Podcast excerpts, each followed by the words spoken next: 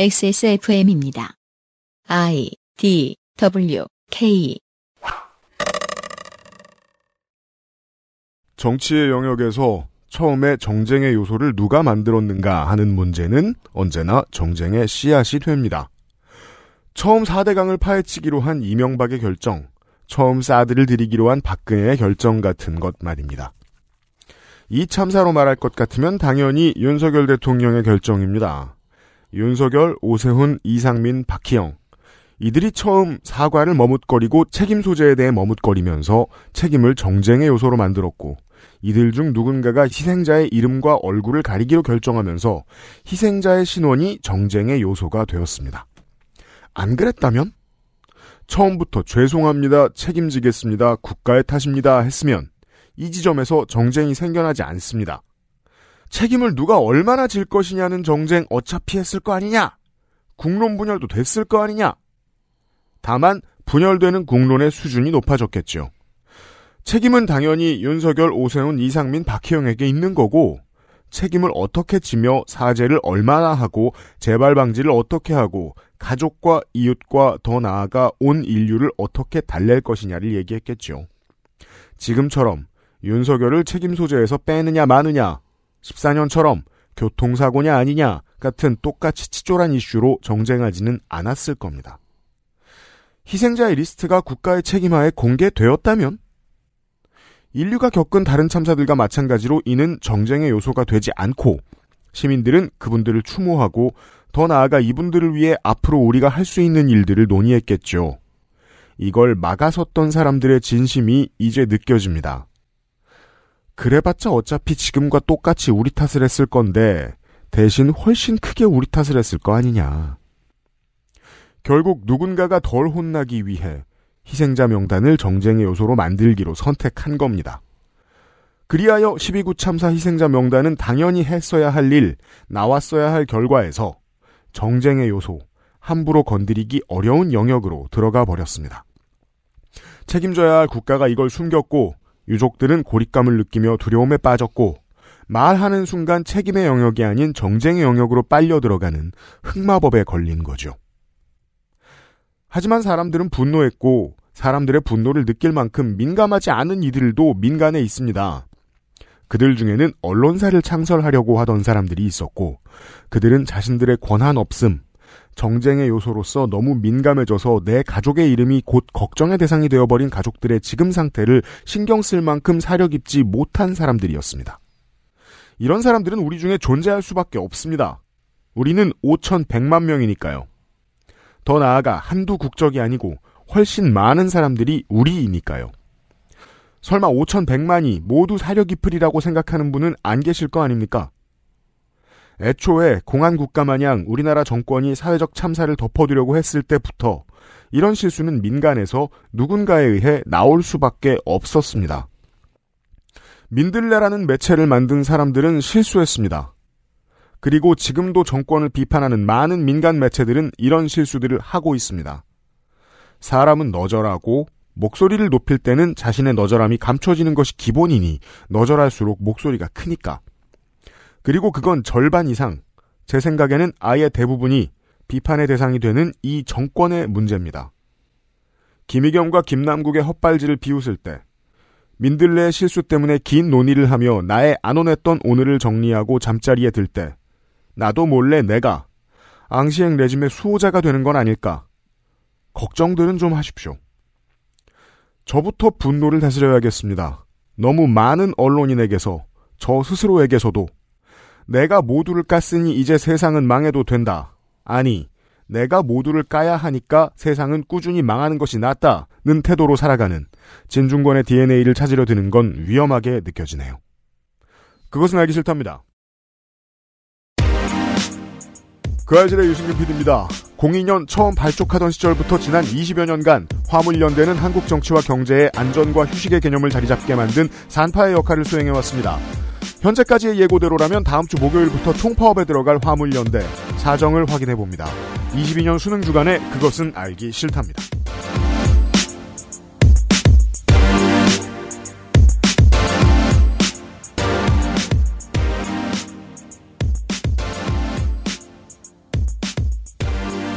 지구상의 청취자 여러분, 닷새 동안 잘 계셨나요? 국정감사 기록실을 끝내고 돌아왔습니다. 윤세민 에디터와 저는. 안녕하십니까, 윤세민입니다. 업로드 되는 날이 수능 날이군요. 그렇습니다. 업로드 되는 시간에는 이미 이제 나와서 퇴근이 아니고 뭐죠? 집에 가는 학생들을 취재를 하거나 뭐 불수능, 물수능, 네, 그렇죠. 몇 번 문제다. 뭐 요런 반응들이 나오고 헌법 소원, 네, 블라블라. 그렇죠. 여기에서 하나 빠지는 노동자들이 있습니다. 출제 노동자입니다. 탈출. 우리 방송 들으시는 분들이 있다면, 그렇죠, 진심으로 위로를 드립니다. 옛날에 출제 노동자들이 보통 한 소쿠리 들고 나오는 게 있죠. 멸치, 말린 호박, 깐 멸치, 깐 마늘 다 지 손으로 했죠. 두 해째 가는 교수님들이 하시는 말씀이 있다 그러죠. 좀 더 줘봐. 훨씬 많이 할 수 있으니까. 왜냐하면 배드민턴도 지겹고 탁구도 지겹고, 대한민국이 학벌을 얼마나 소중히 생각하느냐는 수능 출제하는 노동자들이 한 달 동안 겪는 그 일상에서 드러납니다. 네. 완벽하게 갇혀 있습니다. 뭐 공 같은 게 실제로 족구하시다가 넘어가면은, 네, 공도 찢어보고, 네, 가죽동이랑 통화를 할 때도 프로야구보다 더합니다. 뒤에서, 네, 사람이 그 통화 내용을 들어야 된대요. 수능 공인구가 있어요. 그래서 문제 없는지 점검하고 넣어주고. 예. 그럼 나중에 이제 테니스부 같은데 이제 기부되고 그렇겠죠. 가족들이랑 통화할 때 뭐 숫자 관련된 것도 이야기하면 안 된다고, 네, 그러더라고요. 극소수고 사정도 못 말하지만 얼마나 고생하시는지 이해하고 있는 시민들도 많습니다. 수능 출제하신 노동자 여러분, 공부 노동자 여러분, 수고 많으셨습니다. 네. 네. 그리고 수능에 대해서 말씀드릴 것 같으면 개꼰대 소리. 간판은 잠깐입니다. 그렇죠. 네. 그러니까 정말 대학교 들어가서 한 2학년, 3학년쯤 되면은 되게 돌이켜보면 생경하죠. 뭐라고 목숨을 걸었나 싶은 느낌. 그 간판 오래 붙들고 있을수록 사람들이 싫어하는 사람으로 늙는다는 가장 좋은 증거입니다. 네. 네. 반드시 생각해주세요. 좋은 11월 되십시오. 그것은 알기 싫다는 아름다운 재단 18어른 캠페인, 독일산 맥주용으로 만든 데일리라이트 맥주용모 비오틴, 대한민국 1호 반값 생리대 29데이즈, 완벽 비건 맛집 비오는 날의 숲 밀키트에서 도와주고 있습니다. XSFM입니다. 18. 홀로 어른이 되어야 하는 아이들을 위해 함께해 주세요. 아름다운 재단은 18 어른의 건강한 자립을 응원합니다. 아름다운 재단 18 어른 캠페인. 아직도 생리대 유목민? 어떤 생리대를 써야 할지 불안하신가요? 100% 유기농, 발암물질 유해 성분 불검출. 어떠한 피부에도 자극 없이 안전하게. 무화학 수압 가공. 100% 국내 생산. 믿을 수 있는 생리대. 소중한 사람들, 소중한 당신에겐 29데이즈 유기농 리얼 코튼 울트라 슬림. 진심이야. 난 전에 먹은 파스타가 그렇게 훌륭했던 이유가 삼채 뿌리와 세미드라이드 토마토라는 걸 알고 있어. 그런데 집에서 그걸 어떻게 만들지? 마트에서 3kg을 사와서 2.9kg을 버려가면서? 하지만 비오는 날의 숲이 우리 집에 있다면 어떨까요? 완전히 신선한 식재료를 10분 만에 쉽게 내 손으로. 돈이 있어도 찾기 어려운 이 고급스러운 맛. 액세스몰의 첫 번째 밀키트. 완벽 비건 맛집. 비 오는 날의 숲을 만나보세요. 근데 비건이 뭐죠?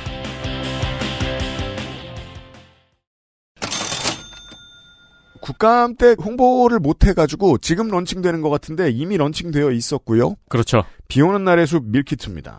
액세스몰 런칭으로 치면 훨씬 빨랐고요. 그렇습니다. 왜냐면 원래 요파시에서 광고가 절찬리에 되었었고 건너왔어요. 그렇습니다. 비건 밀키트입니다. 사실 우리가 비건 음식에 대해 갖고 있는 한계가 콩고기에서 벗어나지 못하고 있는 게 있어요.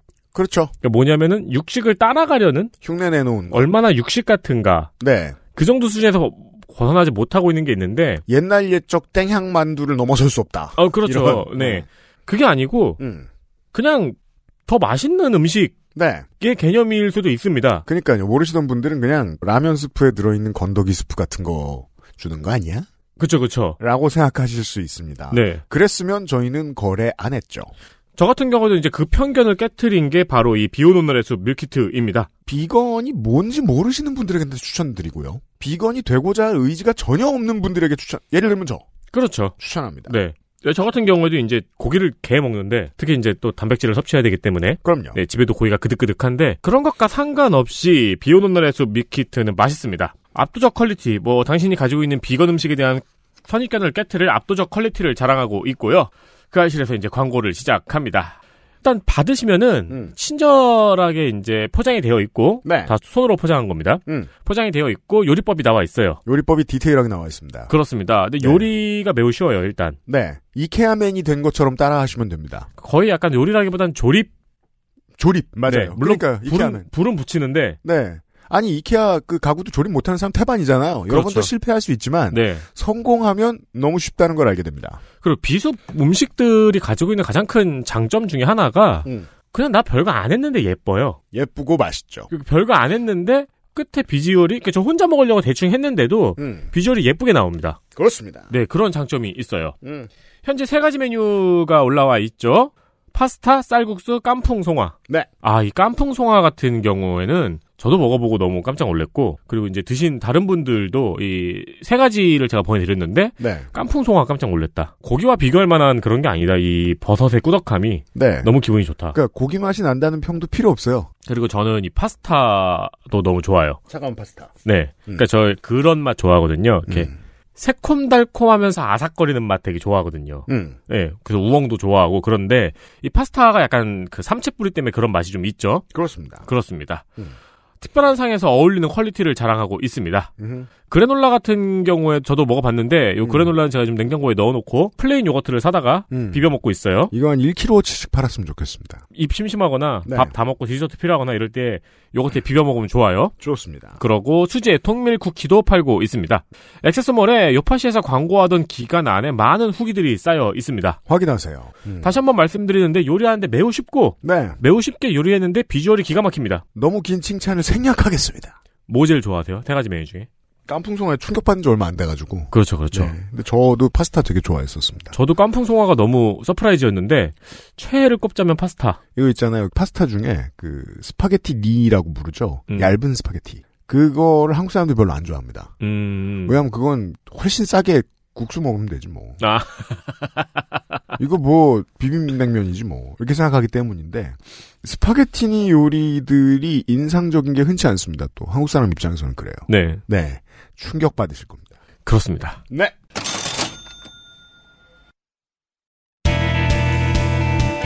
뉴스 라운드업. History in the making. 뉴스 라운드업입니다. 역사의 한 획을 긋는 이야기들을 종종 소개해드리려고 애쓰고 있습니다. 잠시 후에 전혜원 기자와도 그런 얘기를 하는 거고요. 하지만 역사에 있어 매우 중요한 건 숫자죠, 인류에게는. 네, 2022년 11월 15일 세계 인구가 80억을 넘었습니다. 여러분들이 들으시고 있는 지금 이 시간 인류는 80억이 좀 넘어 있습니다. 살아있는 인류는. 그렇습니다. 1974년 40억 명에서 48년 만에 2배로 뛰었습니다.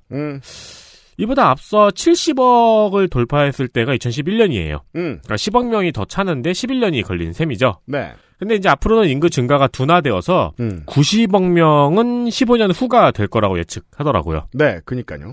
100억쯤 된 다음에 하강 곡선을 그릴 거라고 그러더라고요. 그런 얘기를 하더군요. 네.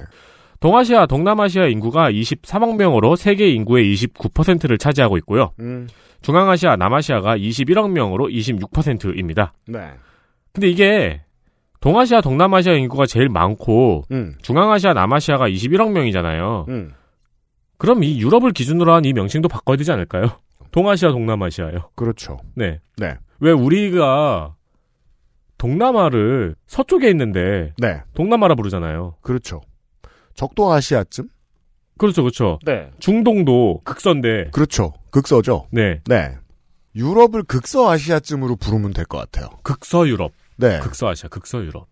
굳이 유럽이라고 따로 불러줄 필요가 없잖아요. 같은 땅덩어리인데. 그러니까요. 네. 국가 중에는 중국과 인도가 14억 명으로 공동 1위를 차지했습니다. 네. 내년에는 인도가 중국을 추월할 것으로 예상된다고 하네요. 그렇답니다.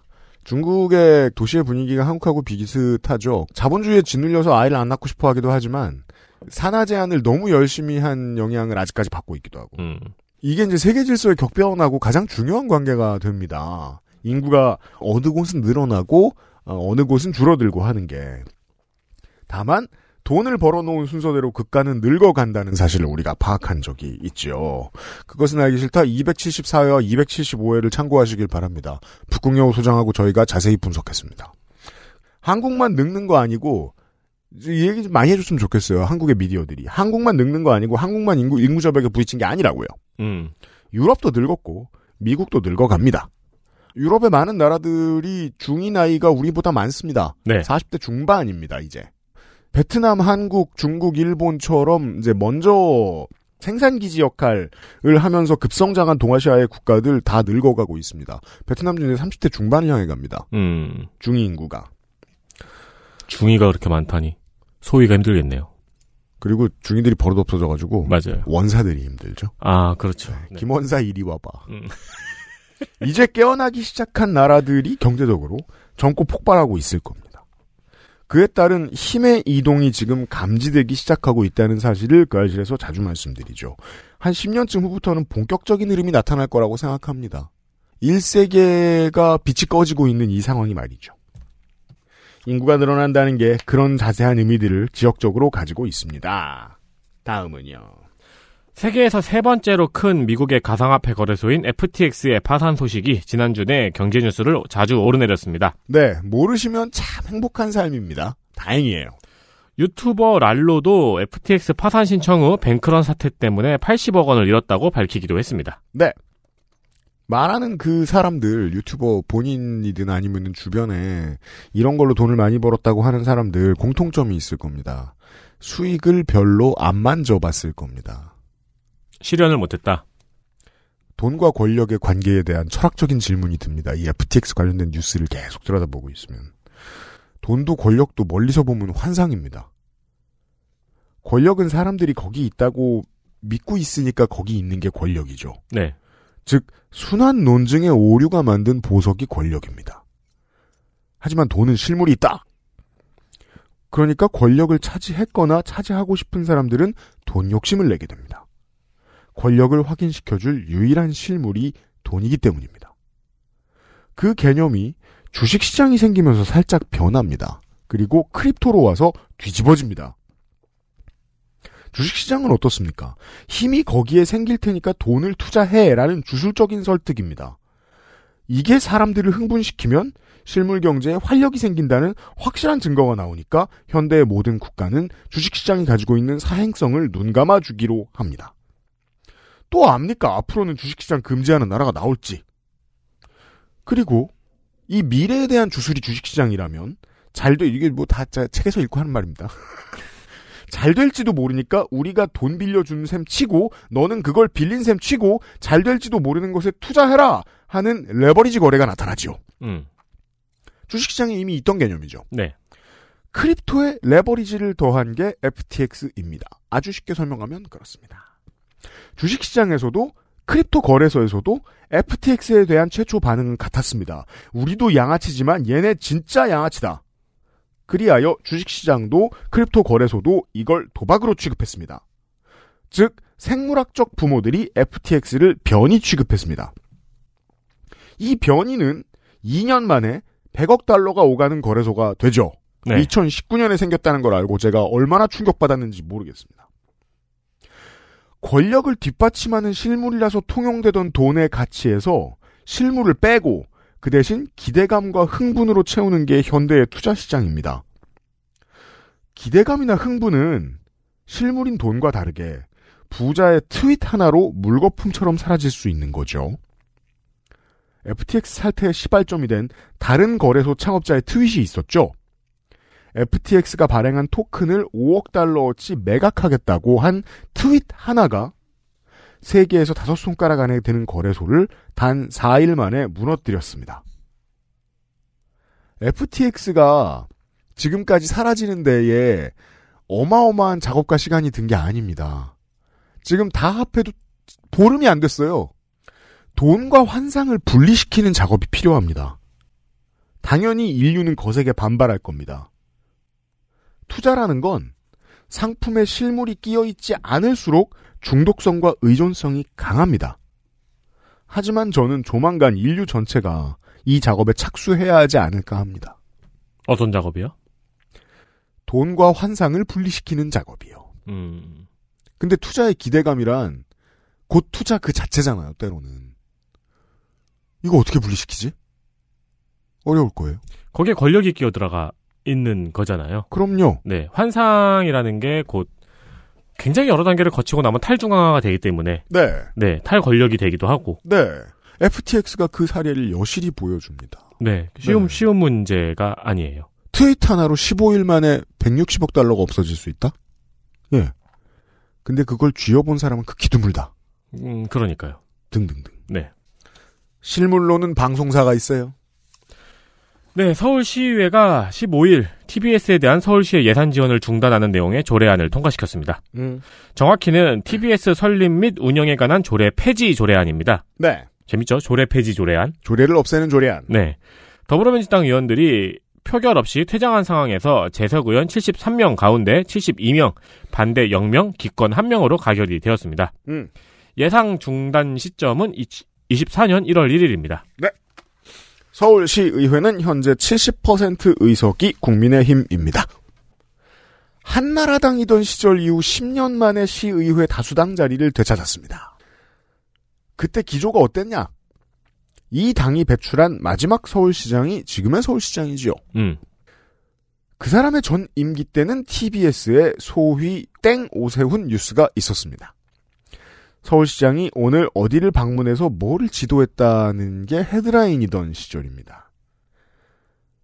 이런 북한식 뉴스에 TBS가 쓰이던 시절이 있었습니다. 당시의 기조를 되찾아오자면 지금 있는 시스템을 무너뜨려야 되지요. 국민의힘 입장입니다. 그 수순에 지난 10년간 만들어온 큰 바위가 서울시에 몇 개 놓여져 있습니다. 마을 공동체, 사회적 기업, 청년 창업 지원 사업, 원주민 위주의 도시 재생 사업, 그리고 TBS가 있습니다. 지난 지방선거 서울시의회 선거 중에서 선거할 때 112석 중에 국민의힘이 76석을 차지하게 되는 그 순간부터 예정되어 있던 미래였죠. 이번 조례가 통과되고 남아있는 쟁점은 그렇다면 TBS가 상업 광고를 받고 재정적 독립을 할 수 있느냐입니다. 여기에 대해서는 탄압의 흔적들이 남아있습니다. 19년도 방통위에 TBS가 상업 광고 허용을 요청했는데 방통위가 공공성 저해된다는 등의 이유로 불허합니다. 그리고 올해 서울시 행정감사를 했겠죠? 서울시 행감에서 국민의힘 비례 이효원 시의원이 TBS가 일부 지금 상업 광고를 넣고 있는데 이건 방통위의 허가사항을 어긴 거라고 지적했습니다. 현재까지의 답은 TBS에게 서울은 돈을 주지 않을 거고 TBS는 스스로 돈을 벌어서도 안 된다입니다. 그냥 저 큰 조직이 굶어 죽으라는 거죠. 조례에 따르면 2024년 1월 1일부터는 공식적으로 굶게 됩니다. 그리고 현 사장은 어떠한 압박을 받았는지 얼마 전에 사표를 냈습니다. 남은 수순은 새로 임명되어서 들어오는 사장이 TBS의 색채를 완전히 바꾸고 그 작업이 마무리되는 수순에 국민의힘 시의원들이 TBS를 다시 지원하는 예산안을 통과시키는 것입니다. 지방선거 데이터 센트럴을 열심히 들어주십시오. 대통령이 뭘 잘못했네 잘했네, 국가적인 재난이 뭐가 있었네 없네로 지방선거의 판세가 완전히 뒤집히는 것, 큰 문제입니다. 네. 자, 이번 정권이 바뀌고 드라마틱한 변화를 보여주고 있는 언론사 둘, TBS 그리고 CBS입니다. 네, CBS 소식입니다. 지난 5일 CBS에는 단독 참사 당일 빈집인 윤 관저 지킨 경찰 지원 불가했나 라는 기사가 나왔습니다. 그렇대요. 기사 내용은 이태원 현장에서 차량으로 5분 거리에 위치한 한남동 관저에서 대통령도 영부인도 없이 경비를 하던 인원이 이태원으로 지원을 나가지 않음을 지적하는 내용의 기사였습니다. 사실 이게 지적이 안 될 뿐 모두가 생각하고 있는 문제입니다. 참사 지점은 관저 그리고 대통령실에서 헬기로 가면 떴다 가라앉는 수준의 거리고 막히지 않는 시간에는 차로 가면 2, 3분 거리입니다. 네. 그건 모든 국민의 머릿속에 이미 있는 건데 언론이 일부러 지적하지 않을 뿐이에요.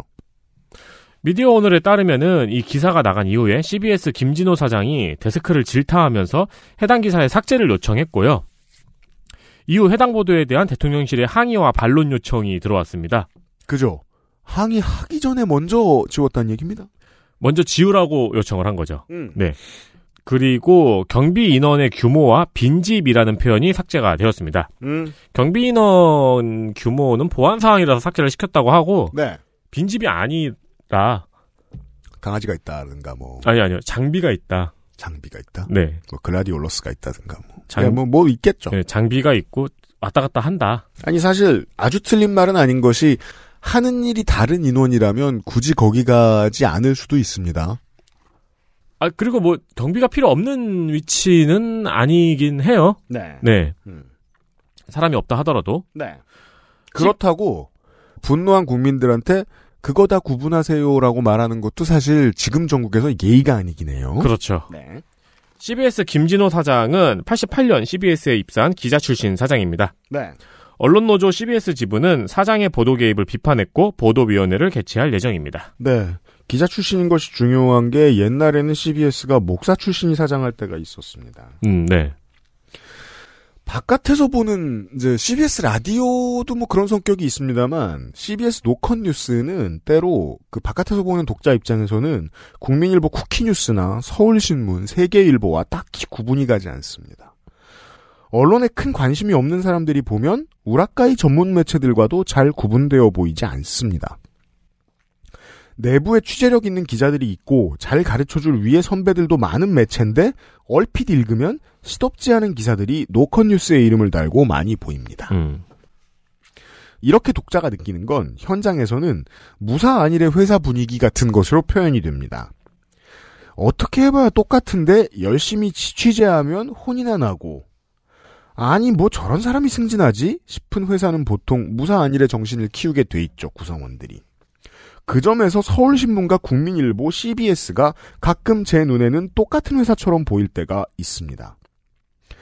제가 끌어모은 팩트들을 종합해보면 CBS는 전문성 없는 종교인이 사장이 되는 걸 노조가 옛날에 막아선 적이 있습니다. 그리고 언론인 출신 사장을 채우는 제도를 확립했습니다. 그런데 협상 조건에서 사측과 사측이란 종교죠? 여기서는 네. 사장이 되려면 기독교를 종교로 가지기는 해야 한다는 조건 정도를 노조가 받아들입니다. CBS는 노조가 꽤 센 곳이었기 때문에 지금은 어떤지 모르겠습니다만 옛날부터도 CBS의 기자나 PD로 들어가는 사람에게 종교를 강요하지 않았어요. 사탄 숭배나 하지 마세요 정도의 아주 느슨한 언론사답죠. 다만 사장을 세울 때는 사측과 협상에 들어가야 되겠죠. 그래서 기독교를 종교로 갖기는 해야 된다 사장은 이 조건 정도를 노조가 받아들였고 그 다음부터는 사장 승진을 하고 싶은 기자들이 보수 종교인들과 지나친 친교를 맺으면서 우경화되고 그 모습을 보는 후배들이 중요한 건 저널리즘이 아닌가 보다 하는 무력감에 빠진 건 아닌가 합니다. 이 회사의 저널리즘의 가능성은 높다고 생각합니다. CBS가 기록된 바에 의하면 최초의 민영방송사입니다. 네. 뒷배가 세서 네. 항상 약간 비판적인 스탠스를 거리낌 없이 취해왔죠. 또 하나의 이유가 있습니다. 언론사를 겸한 민영방송사들 중에서 재벌 대기업의 눈치를 가장 안 봐도 되는 회사입니다. 제가 말한 뒷배가 그 배예요. 그런 회사는 드뭅니다. 대한민국에. 네. 근데 기독교가 한국은 너무 세니까요. 그죠. 그래서 지금의 모습이 처참합니다. CBS의 편향을 문제 삼으면서 작년에 윤석열 대선 후보가 출연을 보이콧한 적이 있습니다. 그런데 지금은 검사 남편을 둔 문화부 기자를 대통령실 출입기자로 넣어서 쉴 새 없이 친정부적인 기사를 쏟아내는 곳이 됐습니다. TBS와 더불어서 다시 말씀드리건대 이번 정권 들어서 가장 드라마틱한 변화상을 보여주고 있는 언론사가 CBS가 됐습니다. G20 16일 오전 조 바이든 대통령과 시진핑 주석은 화상으로 정상회담을 했습니다. 네. 화상도 찍으면 설정샷이 나오죠. 그렇죠. 회담이 끝난 후 보도문은 공동으로 나오지 않고 각각의 보도문이 나왔습니다. 중국의 경우 미국의 하나의 중국 정책을 인정할 것을 압박했고 바이든 대통령이 대만 독립을 지지하지 않으며 대만 해협의 평화와 안정을 희망한다고 밝혔어요. 이게 이제 중국에서 내놓은 보도자료고요. 네. 백악관 같은 경우에는 이 똑같은 말을 평화와 안정을 훼손하는 일방적 행동을 강력히 반대한다라고 표현을 했어요. 그러니까 약간 온도 차이가 있죠. 그렇습니다. 그리고 바이든 대통령이 대만 독립을 지지하지 않는다고 말했는지는 확실하지 않습니다. 반면 백악관의 발표는요. 신장, 티벳, 홍콩의 인권 문제를 거론했고 시 주석이 내정 간섭하지 말라고 답했습니다. 이는 더 나아가면 미국의 경제정책과 관련이 있는 발언이지요. 네. 그리고 바이든 대통령이 중국의 불공정한 무역과 경제 관행에 대해서 미국의 산업과 노동자를 보호해야 한다고 말하자 시 주석은 양국의 경제 무역 문제를 정체화하지 말라고 했습니다. 그러면서 미국의 국가안보 개념의 남용과 확대, 중국 기업 때리기를 중단해야 된다고 요구했습니다. 양국이 같은 칼을 들고 있습니다. 그렇습니다. 한편 15일, 저희 녹음 날짜로는 어제입니다. 한중 정상회담이 있었어요. FTA 2단계, 1.5 트랙 대화체제, 북한에 힘 좀 써줘. 그건 걔네가 알아서 하겠지. 이런 대화가 있었어요. 네. 청와대 보도자료에는 시진핑 주석이 한국과 미국의 경제협력을 불편해하는 듯한의 아세아 태평양 네. 인도 그 있잖아요. 인도 태평양 네. 그거를 좀 싫어하는 불편해하는 듯한 발언이 빠져 있고요. 네. 청와대 보도자료는 이 발언이 빠져 있고요. 중국 측의 발표문에는 북한 관련 언급이 빠져 있습니다. 네. 한편 중국과 일본은 17일 태국에서 정상회담을 가질 예정입니다. 그렇습니다. 미중 회담은 대단한 새로운 아젠다가 나올 수 있는 자리가 아니었습니다. 온도를 좀 식히는 역할을 하는 데 쓰인다고들 전문가들이 표현하죠. 그 결과는 어디서 볼 수 있냐면 대만 총통부의 입장에서 나옵니다. 미국의 일관된 대만 정책을 재확인해서 기쁘다라는 입장문이 나옵니다. 즉 3자 모두 대만, 중국, 미국 모두 입장 이해했다. 인데도 대면을 하고 화상이지만 사진 찍히기로 했다는 건 당장 싸우지는 않는다는 걸 천명하는 절차라는 해석이 제일 많습니다. 네. 한중 정상회담에 대해서는 국내 언론에서 좋은 말이 하나도 안 나온다는 특징이 있습니다.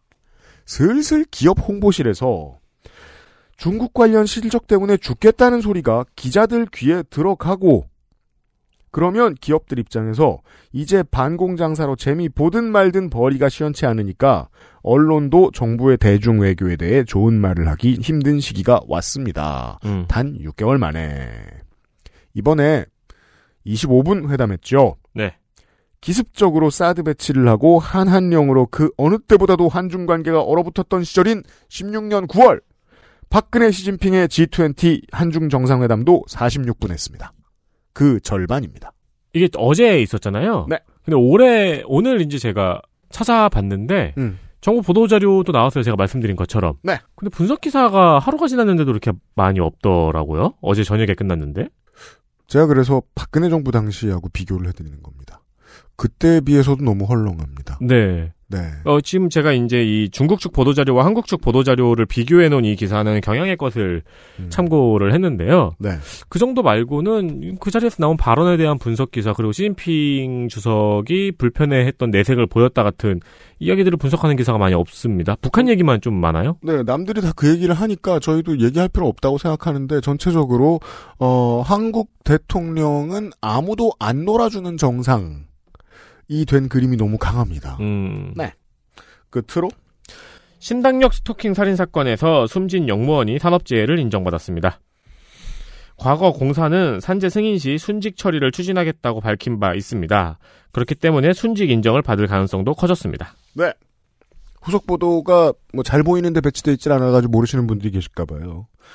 일을 하는데 좋은 근무 환경의 조건은 되게 여러 가지가 있죠. 사무실, 편의시설, 청결도, 근무 시간.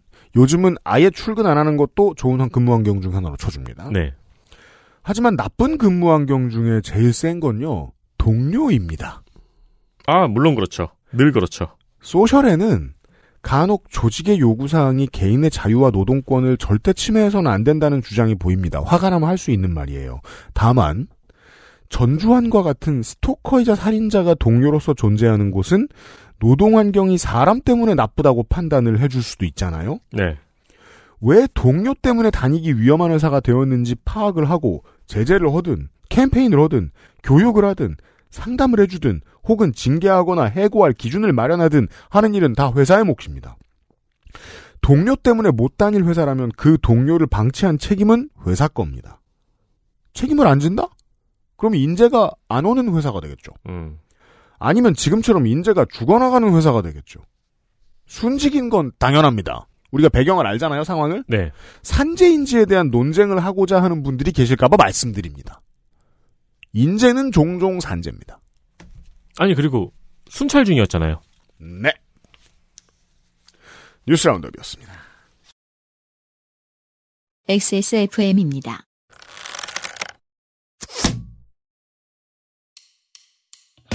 손님들은 이제 우리 집을 맛집으로 기억합니다. XS몰에서 비 오는 날의 숲을 만나보세요.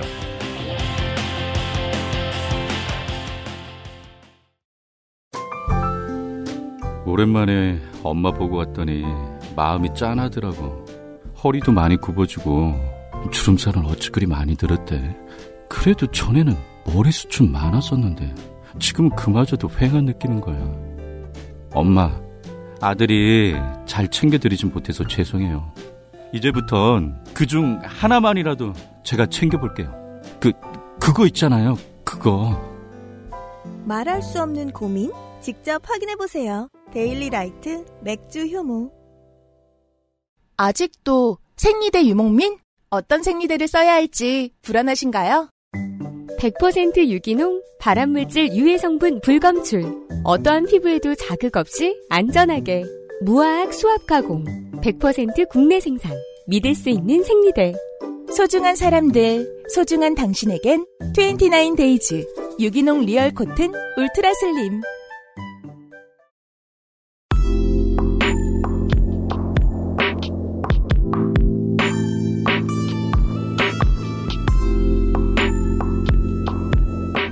중장거리 필드 취재 전혜원 필.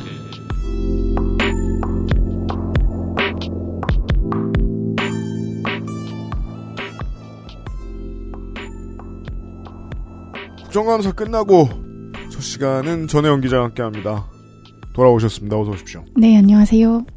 그 전부터 준비하셨던 프로젝트일 수도 있겠으나 시간이 이렇게 맞아버렸습니다. 네, 그렇네요.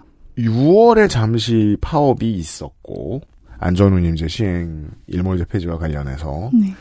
현재 지금 저희들이 방송하고 있는 이 시간에는 화물연대는 다음 주 목요일 11월 24일부터 파업을 재개한다고 예고해 놓은 상태입니다. 우리가 일면만 보고 물론 뭐 종이 잘 안 봅니다만 우리 녹음 들어가기 전에 시사인 종이 없앤대요 나중에. 종이 점점 없어집니다만 아무튼 뭐 그런 느낌이잖아요.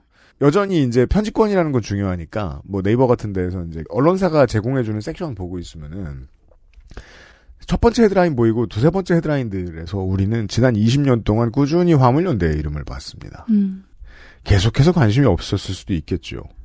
하지만 뭐 웬만한 이제 뭐 중견기업 다니신다 그러면 화물연대가 무엇을 하느냐에 대해서 관심이 어마어마하게 있지 않기가 어렵습니다. 그렇습니다. 네, 이번 주는 화물연대 총파업을 앞두고 전해드리는 이야기입니다. 우선 시사인 종이 없애는 거 결정된 건 아니고요. 언젠가 없어지겠죠. 영원한 네. 건 없어요.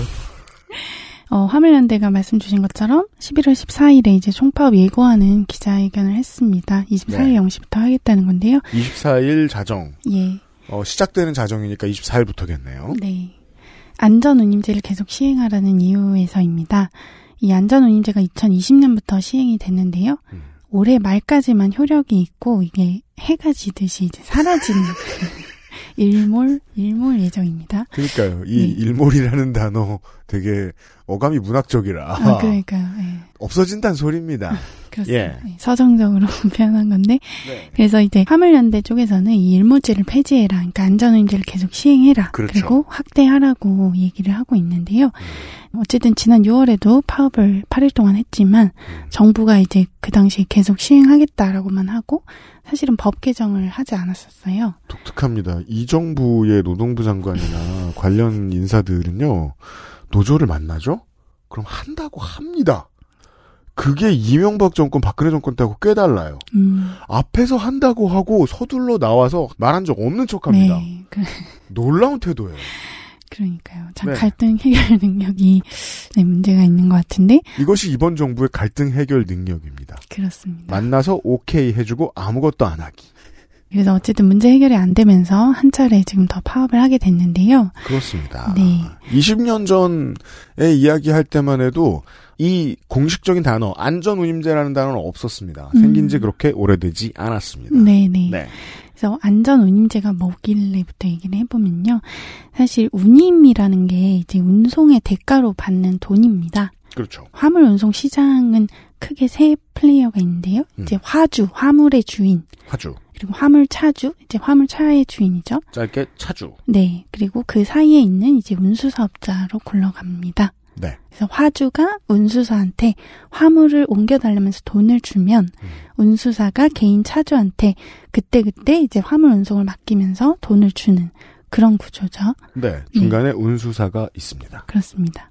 근데 이제 안전운임제가 있기 전에는 운임이라는 게 이런 식으로 결정이 되는데요. 네. 화주는 그냥 우리 생각하는 대기업 생각하시면 돼요. 뭐. 보통 화주 기업이라는 단어가 언론사의 매체에서 등장을 하면 그건 그냥 CJ 네네. 뭐 그런 회사들 생각하시면 됩니다. 아니면 뭐 삼성전자, 뭐 네. 현대제철, 뭐 이런 이런 이제 화주가 이제 예를 들면 서울에서 부산까지 뭘 보내야 되는데 그러면 서울 부산 편도 50만 원에 내가 컨테이너 화물 운송해줄게 이런 운수사랑 계약을 합니다. 네. 그러면 우리 같은 거 48만 원에 해줄게 이제 이런 운수사가 나타나는 거죠. 그럼 거기랑 계약을 하고 아니다 46만 원에 된다 이러면 또 거기랑 계약을 합니다. 그러니까 저가 입찰 경쟁 우리가 흔히 말하는 그런 게 이뤄지죠. 시장을 벌거벗겨 놓으면. 요런 경쟁밖에 안 되게 되어 있다는 설명입니다. 그렇죠. 또 네. 물량을 많이 가지고 있으니까요. 화주에서. 근데 이 화물 운송에는 결국 돈이 들잖아요. 기름값부터 해서. 그러면 이 기존 50만 원에서 줄어든 이 2만 원, 4만 원 이거는 그동안 누가 부담해 왔나. 이제 지금까지는 운수사 중에서도 좀 더 작은 운수사 그리고 화물 차주한테 떠넘겨졌습니다. 앞에 설명을 들으면 정확히 이해할 수 있습니다. 네. 운수사가 싸게 불렀을 거 아니에요. 그렇죠. 하나라도 더 끌어당기기 네. 위해서.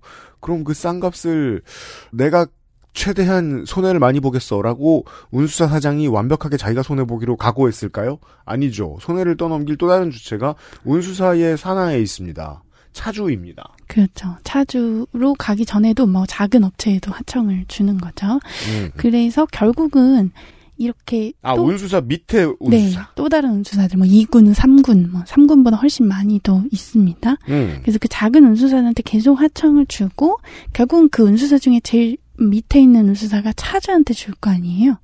그러면 이 차주가 결국 실제로 옮기는 사람인데 어쨌든 이 수많은 단계를 거치는 동안 이미 수수료가 빠지면서 운임은 굉장히 줄어들게 되는 거죠.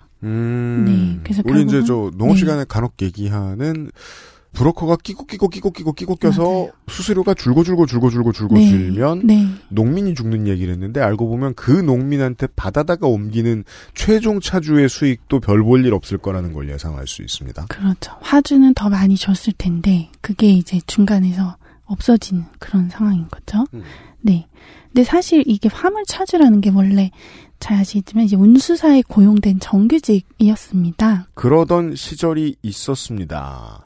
정현 기자 영화 하우스 오브 구찌 보셨나요? 아니요. 저는 뭐 평단이 뭐라고 말하든 저는 겁나 재밌게 봤습니다. 80-90년대에 구찌 일가에서 있던 일을 각색해서 만든 작품인데 레이디 가가 선생님이 주인공이잖아요. 그 양반이 이제 구찌가의 장남을 꼬셔서 결혼하는 게 이제 내용의 일부인데 처음에 그 집안이 그 며느리의 집안이 트럭 운수사예요. 그 배경이 트럭의 파킹랏인데 거기에서 이제 젊은이들이 세차를 하고 뭐 차가 나갔다 들어오고 이런 장면이 나오거든요. 이탈리아가 그 노동 계약 잘하는 걸로 뭐 우리나라 못지않게 소문이 나 있는 나라입니다만 80-90년대의 이야기를 하면 전 세계의 기준이 똑같았던 것 같아요. 기본적으로 그걸 보면서 궁금해서 좀 찾아봤거든요. 기본적으로 차주는 차주라고 불리지 않습니다. 옛날에는. 그냥 정규직 직원이니까요. 조금 더 일을 많이 하면 인센티브가 좀 더 있는 정도의 그런 옛날 방식의 경우에는 이런 차이가 있거든요. 차를 관리하는 주체가 운수사가 됩니다. 완벽하게. 그쵸. 그래서 모든 관리 비용을 운수사가 다 내요. 그쵸. 오늘 이야기를 시작하면서 요거부터 좀 말씀을 드리면 이해가 쉬우실지 모르겠습니다. 대한민국 고속도로만큼 깨끗한 고속도로 드문데요. 대한민국 고속도로에 어쩌다가 핀 풀 조금하고 로드킬 일부를 제외하면 가장 많이 눈에 띄는 이물질은 터진 타이어입니다. 많이 보시죠. 그 터진 타이어는 크기를 보면 바로 알 수 있습니다. 이건 승용차용이 아니라는 걸요. 최소 18휠러의 떨어져 나온 것입니다. 근데 보통 이제 이런 물건들은 외부 충격이 있거나 타이어에서 돌이 끼면 그건 자연재해잖아요. 그건 전혀 문제가 없는데 막을 수 있는 문제는 마모입니다. 마모가 심하면 예, 안에 움푹 파여있던 게 사라지고 과속을 할 때 갑자기 확 터지게 됩니다. 21세기 초반에는 그런 뉴스도 났었던 게 제가 기억이 납니다. 이걸 다시 주워다가 꼬맸다. 혹은 꼬매는 용도의 부품을 따로 팔았다. 지금도 아예 없진 않은 걸로 알고 있습니다. 운수사가 완전히 책임질 수 있는 구조였다면 이건 있을 수 없는 일입니다. 이러다 사고 나면 운수사가 완전 덤탱이 쓰고. 그렇죠. 화주도 저건 보험은 받겠지만 손해가 없는 건 아닐 테니까요.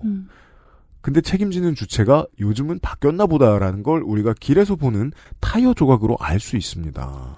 그렇습니다. 기억해 주셨으면 고맙겠습니다. 네. 네. 네, 말씀하신 것처럼 90년대 중반 이후부터 이제 자기 소유 화물차를 운수사에 등록하고 그래서 그 회사 이름으로 차를 운행하면서 이제 월급이 아니라 건당 운임을 받는 그런 개인 사업자가 되는 그런 형태가 진행이 되는데요. 네. 이거를 이제 지입제라고 하는데 지입차주. 예, 사실 지입제가 거의 한국 말고 그러니까 미국이나 유럽에서 그렇게 보편적인 게 아니라고 합니다. 이게 원래 일본에서 생겼는데 일본에도 지금은 없어졌다라고 해요. 네. 그래서 일부 국가밖에 없는 이런 건데 이제 이런 걸 하다 보니까 이제 말씀하신 것처럼 타이업이라든가 여러 가지 차량에 대한 모든 거를 책임을 지게 됐죠. 그래서 이분들을 이제 특수고용 노동자라고 흔히 부르는데. 네.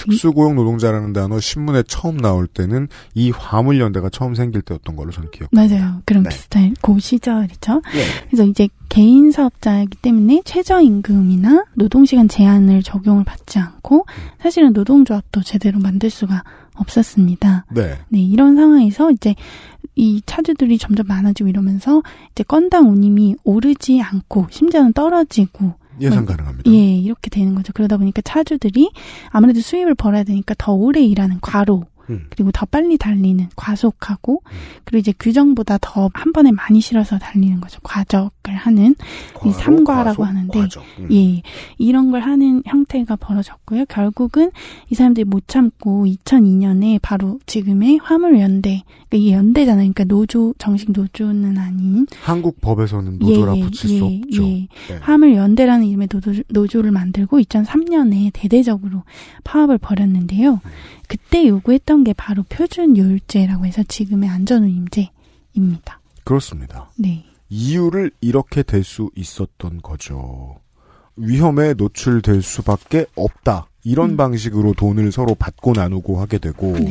우리가 계속 지입차주에 머무르는데 모든 지입차주의 안전이 하나도 지켜지지 않으면 우리는 살 수가 없으니 이러이러한 제도를 만들어달라라고 네. 화물연대가 생기면서 처음 말을 합니다. 네. 제가 그때 20대 초 중반 이랬거든요. 친구가 그런 말을 하는 거예요. 물류를 멈춰 세상을 바꾸자는 말이 너무 멋있지 않냐. 전 그때 아무 생각이 없었습니다. 멋있어 무서워 보이는구만. 그냥 그러고 말았던 기억이 나요. 예. 그 2003년 파업이 굉장했다고 해요. 저는 그때 중3이었어서 기억이 잘 안 나는데. 중3 아니라 30대 중반이어도 눈에 안 들어오는 사람은 또 안 들어오고 이러니까. 그럴 수 있죠. 네. 예. 근데 그때 이제 처음 관심을 가지고 지켜보셨던 분들이 많았습니다. 그렇죠. 근데 그때부터 이제 요구했던 건데 사실은 실제로 안전운임제라는 게 법제화된 거는 15년이 지난 2018년이었습니다. 네. 그때 법이 개정되면서 도입이 됐는데 그 안전운임제라는 게 이제 교통 안전을 확보하기 위해 필요한 최소한의 운임, 이게 안전운임이거든요. 이거를 정하고 이제 이거보다 만약에 낮게 주면은 과태료에 처한다는 내용입니다. 그럼 이걸 누가 정하냐? 국토교통부가 화물 운송에 여러 가지 원가가 들잖아요. 차량 감가상각비도 있고 유류비도 있을 텐데 이런 것들을 1년마다 조사를 해서 그러니까 이 결과를 가지고 아까 말씀드린 화주, 운수사, 화물차주 그리고 공익위원들이 모여서 그 안전운임위원회라는 거를 만들어서 네. 여기서 이제 심의해서 결정을 하는 겁니다. 네. 네. 안전운임위원회라는 걸 정하기로 합니다. 네. 공익위원들 4명이 있고 화물차를 직접 모는 사람 3명이 있고 기업에서 파견된 화주 대표하는 사람 3명이 있고 중간에 끼어있는 운수사를 대표하는 사람 3명이 있습니다. 그렇습니다. 이런 시대 배경입니다. 지금 와서 돌이켜보면 아주 화랑이었던 04년 10월에 제가 눈에 띄었던 기사를 다시 찾아보니까 인터넷이 좋아요. 한나라당의 유승민 의원이 장기 불황이 시작됐고 좌파 포퓰리즘이 작은 정부를 없애고 친노조적 시각으로 경제를 보고 있다고 비판을 합니다. 화물연대가 파업을 하니까 기존에 갖고 있던 정책의 원칙이 무너졌다는 발언을 합니다. 무슨 인터뷰에서였습니다. 그 전까지 사실 반대쪽 편에서는 경제관료들 편만 든다고 비판을 많이 받았던 노무현 대통령이 그해 봄에 민주노총 지도부를 청와대로 불러서 점심을 먹어요. 이게 이제 조선일보, 중앙일보 이런 데서 대서특필이 됐었는데 그 유화 메시지를 내보낸 다음부터 이제 노사정 회의를 민주노총과 한국노총이 최대한 참여를 많이 하는 쪽으로 재건을 해보자라는 이야기가 열린우리당에서도 나옵니다. 그 시절에 상정되었던 열린우리당의 도로법 개정 내용을 지금 간단하게 짚어주셨습니다. 과적이 문제가 될 때 화주나 사업주를 처벌할 수 있게 만드는 법이었어요. 그때부터 긴 세월 사업주한테 책임이 있느냐 없느냐 그리고 잠시 후에 설명해 주실 표준요율제를 어떻게 도입하느냐를 놓고 여야가 20년째 평행선을 그리는 그림 되겠습니다. 네.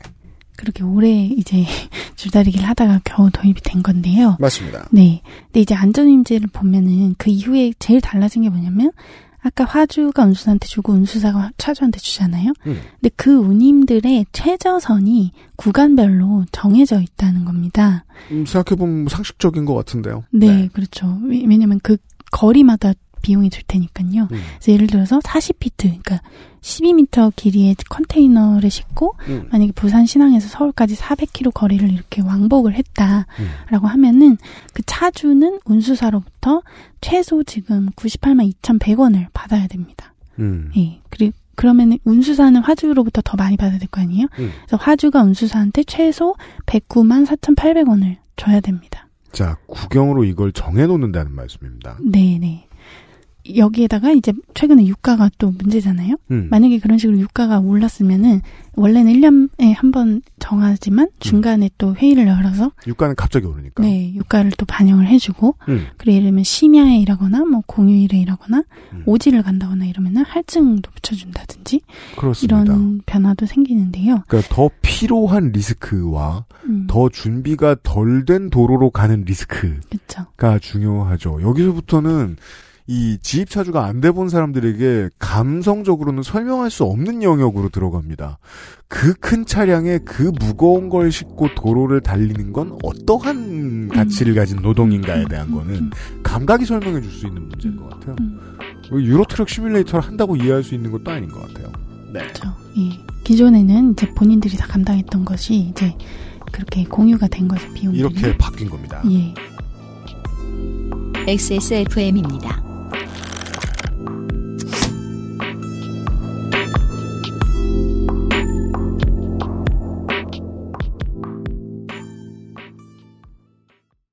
이래서 검은머리 짐승 거두는 게 아니야. 드라마를 보다가 가슴이 쿵 내려앉았다. 퇴소를 하자마자 나는 미용실에 가서 고동색 머리로 염색을 했다. 나는 언제까지 보육원 출신이라는 꼬리표를 가지고 가야 할까? 동화책 속에서, TV 드라마 속에서 이런 편견과 차별을 막을 수 있다면 나는 계속해서 이야기하고 싶다. 우리는 오늘도 당신과 함께 소소한 일상을 나누는 꿈과 미래를 위해 열심히 살아가는 보통의 청춘이라는 걸. 아름다운 재단 18 어른 캠페인. 자, 지금부터 머리라는 단어를 입 밖에 꺼내면 죽는 거야. 데일리라이트 맥주 효모? 야! 아, 그건 머리에 좀... 말할 수 없는 고민? 직접 확인해보세요. 데일리라이트 맥주 효모. 광고 잠깐만 하고요. 블랙프라이데이거든요. 그렇습니다. 맥주 효모 블랙프라이데이 행사입니다. 말할 수 없는 고민을 가진 당신, 고민을 나눌 사람들을 위해 체험 후기를 써주세요. 맥주 효모를 구매하고 후기를 써준 30명을 추첨을 해서 맥주 효모 그냥이 아닙니다. 노블. 맥주 혐오 노블 한 병을 사은품으로 증정드립니다. 기존 구매자도 물론 가능하고요. 그럼요. 오래 써보셨어야 리뷰를 남기죠. 그렇습니다. 여러분들이 얼마나 중요한 단어를 잘 피해서 리뷰를 쓰는지를 검사하겠습니다. 물론 중요한 단어 쓰셔도 저희가 이렇게 손보긴 하는데. 아, 물론 그렇습니다. 네. 아, 이건 귀찮다 싶으면 안 뽑겠죠? 네. 다만 편집자의 손이 덜 가게 한다. 네. 아, 이런 재능은, 네. 쳐줍니다. 추첨을 누가 하나요? 저는 안 합니다. 그럼 저도 안 할 텐데? 그렇습니다. 기간은 오늘 방송 업로드일부터 한 달간입니다. 네. 한 달간 리뷰를 써주시면 한 병을 사은품으로 드려요. 네. 요런 후기 이벤트를 하고요. 그리고 블랙 프라이데이 행사. 맞습니다. 11월 24일 목요일부터 11월 27일까지 단 4일간 짜기도 짭니다. 다음 주 목요일부터 주말까지입니다. 단 4일간 오리지널과 프리미엄 제품 전체 10% 할인입니다. 10% 할인. 거기다 노블 제품은 4+1 4개를 구매 시 1개 더 증정을 드립니다. 네. 가장 많이 팔린 제품이라 이렇게 구성했습니다. 요 구성이 가장 많이 팔린다는 거는 네. 많은 분들이 꾸준하게 드시고 있다는 증거지요. 그럼요.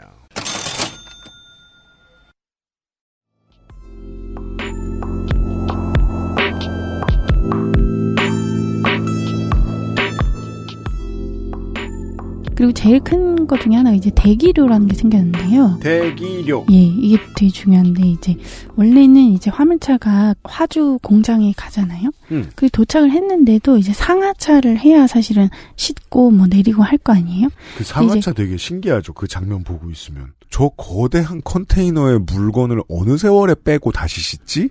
하는데 겁나 빠릅니다, 나름. 하지만 아무리 빨라도 컨테이너는 거대하니까 시간이 한참 걸리죠. 네. 예. 근데 이제 도착을 해도 예를 들면 3-4시간에서 대여섯 시간까지도 이제 지연이 자꾸 되는 거예요. 네. 근데 이렇게 지연이 되면은 이 차주들은 어디 나가서 놀 수 있는 게 아니고 계속 거기서 이제 기다려야 되는데도 불구하고 어떤 그에 대한 비용은 받지 못했었거든요, 기존에는. 그렇잖아요. 한국 사람, 안 그래도 다들 다급한 사람들이고 특히나 그 성정상 돈 벌어 나가면 돈 안 쓴단 말이에요. 밥 먹고 돌아와서 커피 한 잔 마시는 것까지 할 텐데 그거 다음은 35분에 40분밖에 안 지나잖아요. 예, 나머지 시간을 그렇게 한다? 뭐 언론인이 앞에 계시니까 취재원을 만나러 갔습니다. 6시간을 기다리게 한다? 어떻게 하죠? 아유, 다시 볼 수 있을까요? 아, 가난한 답. 다시는 안 본다, 그 새끼. 좋습니다. 근데 이제 이분들은 그럴 수 없는 상황이죠. 물량이 거기 있는데. 게다가 이제 이렇게 늦어졌는데 또 다음 화주는 또 정해진 시간을 기다려야 될 거 아니에요. 그러다 보니까 더 촉박하게 이동을 했었습니다. 근데 이제 안전운임제 이후에 이런 대기로가 생기니까 예를 들면 아까 그 40피트 수출입 컨테이너 같은 경우에는 이제 만약에 도착했는데 3시간 넘도록 이게 안 된다. 이러면은 앞으로는 이제 넘은 시간에 대해서는 30분당 2만 원을 대기료를 화주가 주도록 바뀐 겁니다. 그러니까 이게 이렇게 되고 난 걸 보니까 이상하죠. 그전에 그런 게 없었다. 그러니까 없었다는 게 너무 신기한 일인 거죠. 사실은. 맞아요. 호텔에 체크아웃이 왜 11시인가. 그 다음 체크인인 2시에서 3시 전까지 겁나 광속으로 기술자들이 와서 하우스키핑을 해야 되기 때문이잖아요. 그렇죠. 근데 내가 체크아웃을 늦게 하겠다. 레이트 체크아웃을 한다. 그러면 그 시간만큼 다음 고객의 체크인 시간이 늦어지잖아요. 그리고 기술 인력이 들어갈 시간도 이상해지고 원래 일하던 시간에 못 일을 하고 하우스키핑 팀이 좀 더 일을 하게 되고 그 시간만큼 계속 보상하죠. 한 시간에 얼마씩. 이런 게 당연한 거란 말이에요. 사람을 움직이고 시스템을 움직이는 일은 그전엔 그런 게 없었다. 그렇죠. 사람값을 그야말로 안 냈던 건데 그래서 이걸 내니까 뭐가 달라지냐면 이제 제가 취재한 화물차주의 말로는 이 화주들이 자기 주머니에서 돈이 나가니까 알아서 이 상하차 시스템을 개선을 하더라는 거예요. 그래서 실제로 굉장히 빨라졌대요. 되게 설득력 있는 말입니다. 네, 네. 그러니까 화주들이 돈이 지들 나가니까. 주머니에서 돈 나가니까 알아서 시스템을 개선하더라. 네, 네. 결국 법과 제도가 시스템을 건강하게 만들어준다는 걸 차주들은 그냥 그 자리에서 바로 느낄 수 있었다는 말씀. 네. 이었던 것 같아요. 그렇습니다. 그래서 이 안전운임제의 예전 이름 표준 요율제 때도 이게 이제 대기료가 생겼던 거 아니에요. 그게 2002년 지금으로부터 20년 전. 요구했을 때가 그렇죠. 예, 2002년, 2003년이었는데. 네. 근데 이게 안전운임제가 아직은 이제 수출입 컨테이너랑 그 벌크 시멘트 나르는 화물차가 있어요. 그 두 가지에만 적용이 되거든요. 그게 이제 아, 그래요? 네, 그 26,000대인데 사실 전체 상업용 화물차 우리 노란 번호판이라고 하는 번호판. 거기는 42만 대예요. 그러면은 6% 좀 넘는 정도밖에 아직은 안전운임제를 적용받지 못하고 있습니다. 아, 그러니까 대당 다 차주가 있다라고 생각을 하면 네. 20분의 1분 정도밖에 이렇게 제값을 못 받게 되고 남는 시간을 낭비하게 된다, 거리에서. 이런 말씀이 됩니다. 네. 네. 게다가 3년이라는 기한까지 있으니까 이제 화물연대에서는 이걸 계속 시행해라. 그리고 이제 적용 품목도 철강, 위험물, 뭐 곡물, 택배, 자동차 이렇게 좀 확대를 해라 이렇게 주장을 하고 있는데요. 아, 철강, 곡물, 예. 택배 이런 거 나르는 사람들은 상하차 되는 동안 돈을 못 받는다. 그렇죠. 지금 여전히 그러고 있습니다. 그래서 그 확대를 하라고 요구를 하고 있습니다. 특히 여기가 또 노동시간이 긴 업종들이거든요. 코로나 이후로 이제 묶인 현금이 좀 많다 보니까 사람들이 우리 경제 관련된 그 아실 방송을 들으실 때 그 기본적인 전제 아닙니까? 한국은 돈이 많다라고요. 한국 사람들도 돈이 많고. 그리고 자동차를 엄청 많이 사잖아요. 요즘 고속도로 나가보면 자동차 싣고 다니는 차가 엄청 많거든요. 그분들 제대로 된 값을 못 받고 있다. 예, 여전히 이해했습니다. 그런 상황입니다. 근데 네. 이제 이 문제에 대해서 운수사는 왠지 다른 입장일 것 같은데 그렇지가 않고 특히 이제 중소 운수사일수록 이 안전운임제를 좋아합니다. 왜냐면 어쨌든 안전운임제가 있어야 화주들에 대해서 적어도 이 정도는 받아야 되지 않냐 이렇게 주장을 할 수가 있잖아요. 아, 예. 그러니까 하청으로서 원청한테 뭐랄까 협상력이 올라가는 거죠. 국가가 비용을 지켜주니까 네네, 자기들이 최소한. 내밀 수 있는 최소한의 오퍼도 세지고 예. 좀 더 유능한 에이전트가 됐군요. 이 제도 덕분에. 그렇죠. 근데 그렇게 생각해보면 가장 이제 반대하는 건 아무래도 화주겠죠. 제일 정점에 있는. 매우 네, 그렇습니다. 그 한국무역협회 화주협의회가 화주의 입장을 가장 대변하는 그런 기구인데요. 거기에 이제 이준봉 물류서비스 실장 취재를 했었는데 이분들은 굉장히 반대하는 거지. 품목별로 안전운임제 하고 나서 운임이 뭐 40에서 70%까지 올랐다라는 거예요. 그러니까 이건 너무 화주한테만 부담을 준다. 그리고 그 운수사의 마진까지 우리가 보장해줘야 되냐 이런 얘기도 하면서 이제 가장 결정적으로 얘기하는 게 그겁니다. 운임을 올린다고 안전해지냐. 사실은 그런 증거는 없다라고 주장을 하고 있습니다. 차를 모는 분들에게 비용을 더 보전해준다고 해서 차를 모는 분들이 더 안전해지느냐. 이게 경제 문제에서 보수와 진보가 부딪힐 때 가장 많이 나오는 주제잖아요. 노동자의 편을 든다고 해서 노동자가 더 안전해지느냐. 그들이 뭐 그냥 운전을 위험하게 하는 거지. 혹은 뭐 더 벌려고 더 하겠지 뭐 이런 식의. 그 생각을 경영 측에서 본사 측에서 매번 하다가 난 사고가 SPC의 직원들이 사망하는 사고 아닙니까? 예, 그렇죠. BL에, 예, 그쵸. 예. 예. 요게 사실은 굉장히 제일 핵심 쟁점인데요.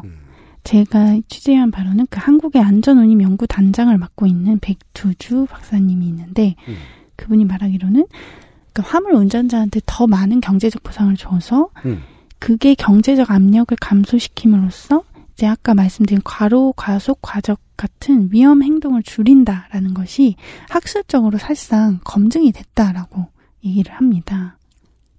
어렵지만 화끈한 표현입니다. 학술적으로 검증됐다는 말은 맞으니까 토달지 마. 학자로서는. 네, 이렇게 말하기가 참 어려운데 지난 수십 년간 국내외에서 검증이 됐다라는 거예요. 그럼 이제 이걸 반대되는 말을 하면 학술적으로는 거짓말한다고 간주해도 되는 수준이라는 겁니다. 제가 왜 그러냐면 학자들은 웬만하면 학술적으로 검증됐다고 봐야 하는 말 못하기 때문이죠. 그러니까요. 예, 이렇게 네. 자신 있게 말하기가 어려운데 그래서 제일 대표적인 게 그 미국의 마이클 벨저라는 학자가 있는데 이분은 실제로 본인이 또 화물차 운전자로 10년 정도 일도 했었대요. 그래서 이분 등등이 이제 연구를 한 바에 따르면 2002년에 이제 미국에서 두 번째로 큰 화물 운송 업체 데이터를 다 분석을 해봤더니 네. 이 거리당 운임이 10% 증가할 때마다 월별 사고 확률이 34% 감소를 했다라는 결과가 나왔다라고 합니다. 네. 운임을 10%만 더 줘도 이게 사실상 화물 운전자가 사고를 겪는다면요. 웬만하면 죽을 확률입니다. 맞아요. 예. 치사율이 다른 것보다 2배 정도 됩니다. 예. 돈 벌다가 그 자리에서 죽지 않아도 될 확률이 34%. 3분의 1 줄어든다. 네. 엄청난 거죠. 사실 이런 연구들이 굉장히 많이 있어요. 뭐 10% 하면은 9.1% 준다든지 뭐 여러 가지 퍼센트는 다르지만 여러 데이터에서 이런 게 검증이 됐고요. 네. 국내에서도 이제 운임이 10,000원 상승하면 사고 발생 횟수가 3.19% 줄어든다. 이런 연구 결과도 있습니다. 자, 사고 발생 확률과 사고 발생 횟수는 다릅니다. 네. 사고 발생 횟수라고 말하면 103번 나던 사고가 100번으로 줄어든다는 얘기예요. 예. 근데 그렇게 주장할 수도 있죠. 물론 뭐 운임 높아서 안전해지는 게 맞다고 하더라도 어쨌든 국가가 특정 금액을 강제하는 건 문제 아니냐. 시장 경제에 역행한다. 이런 얘기를 화주 쪽에서도 하고 사실은 국민의힘에서도 물론 많이 뭐 하는 거죠. 20년째 당 이름만 바꿔도 하고 있는 얘기고.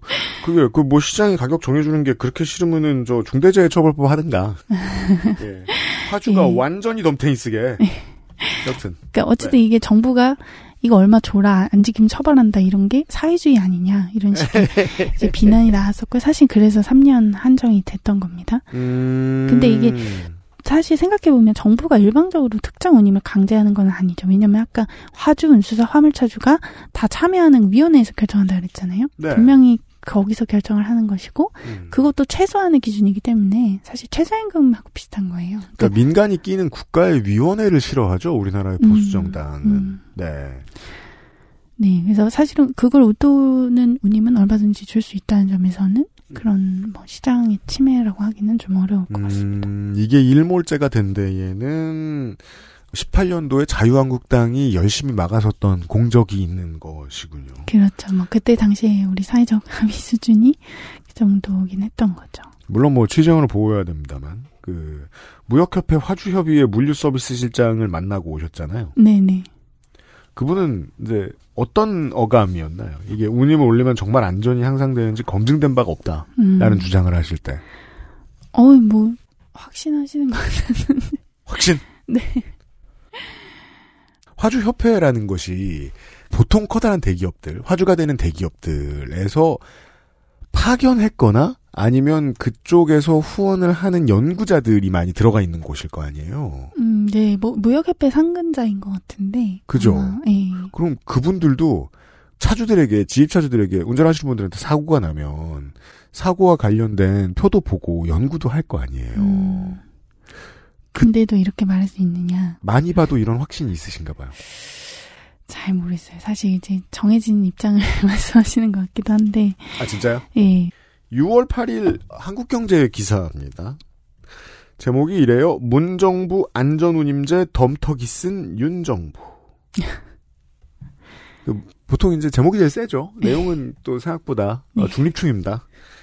문재인 정부의 결정에 화주와 경제계는 강하게 반대했다. 일률적으로 운임을 상정하는 것은 시장경제의 원칙에 어긋나고 물류비 인상이라는 부작용이 불보듯 뻔하다는 이유에서다. 2008년 시작된 안전운임제 도입 논의가 10년 동안 흐지부지된 것은 이런 지적 때문이었다. 회사의 그 편집 패턴을 잘 이해하고 있는 충실한 기자의 글입니다. 끝으로 이렇게 맺습니다. 경제계 관계자는 자신들이 도입한 제도가 어떤 후폭풍을 가져올지 제대로 분석하지 않은 것 같다고 꼬집었다. 제가 제일 궁금한 게 이거예요. 뭐가 후폭풍이 올 거라고 생각하는 걸까? 이 사람들은. 뭐 화주의 비용 증가겠죠. 근데 이제 정권 받기 전에는 국토부가 또 안전운임제로 굉장히 홍보했었단 말이에요. 문재인 정부 때? 예, 그렇죠. 예.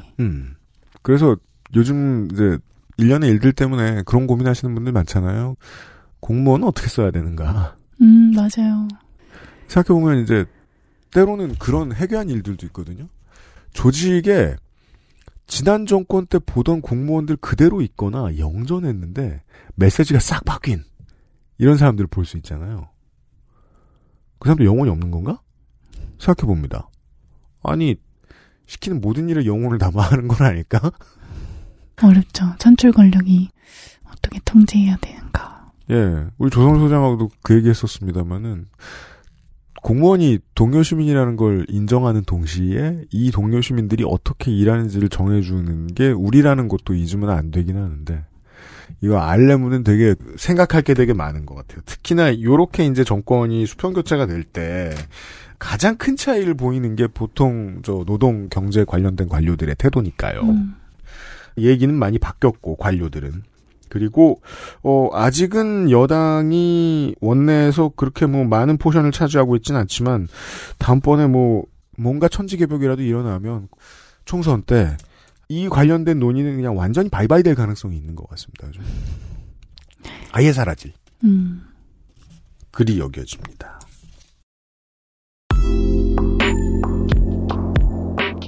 이 얘기 내일 조금 더 해보겠습니다. 전혜원 기자와 내일 다시 돌아오겠습니다. 목요일에 그것은 알기 싫다였습니다. 네, 감사합니다. XSFM입니다. I, D, W, K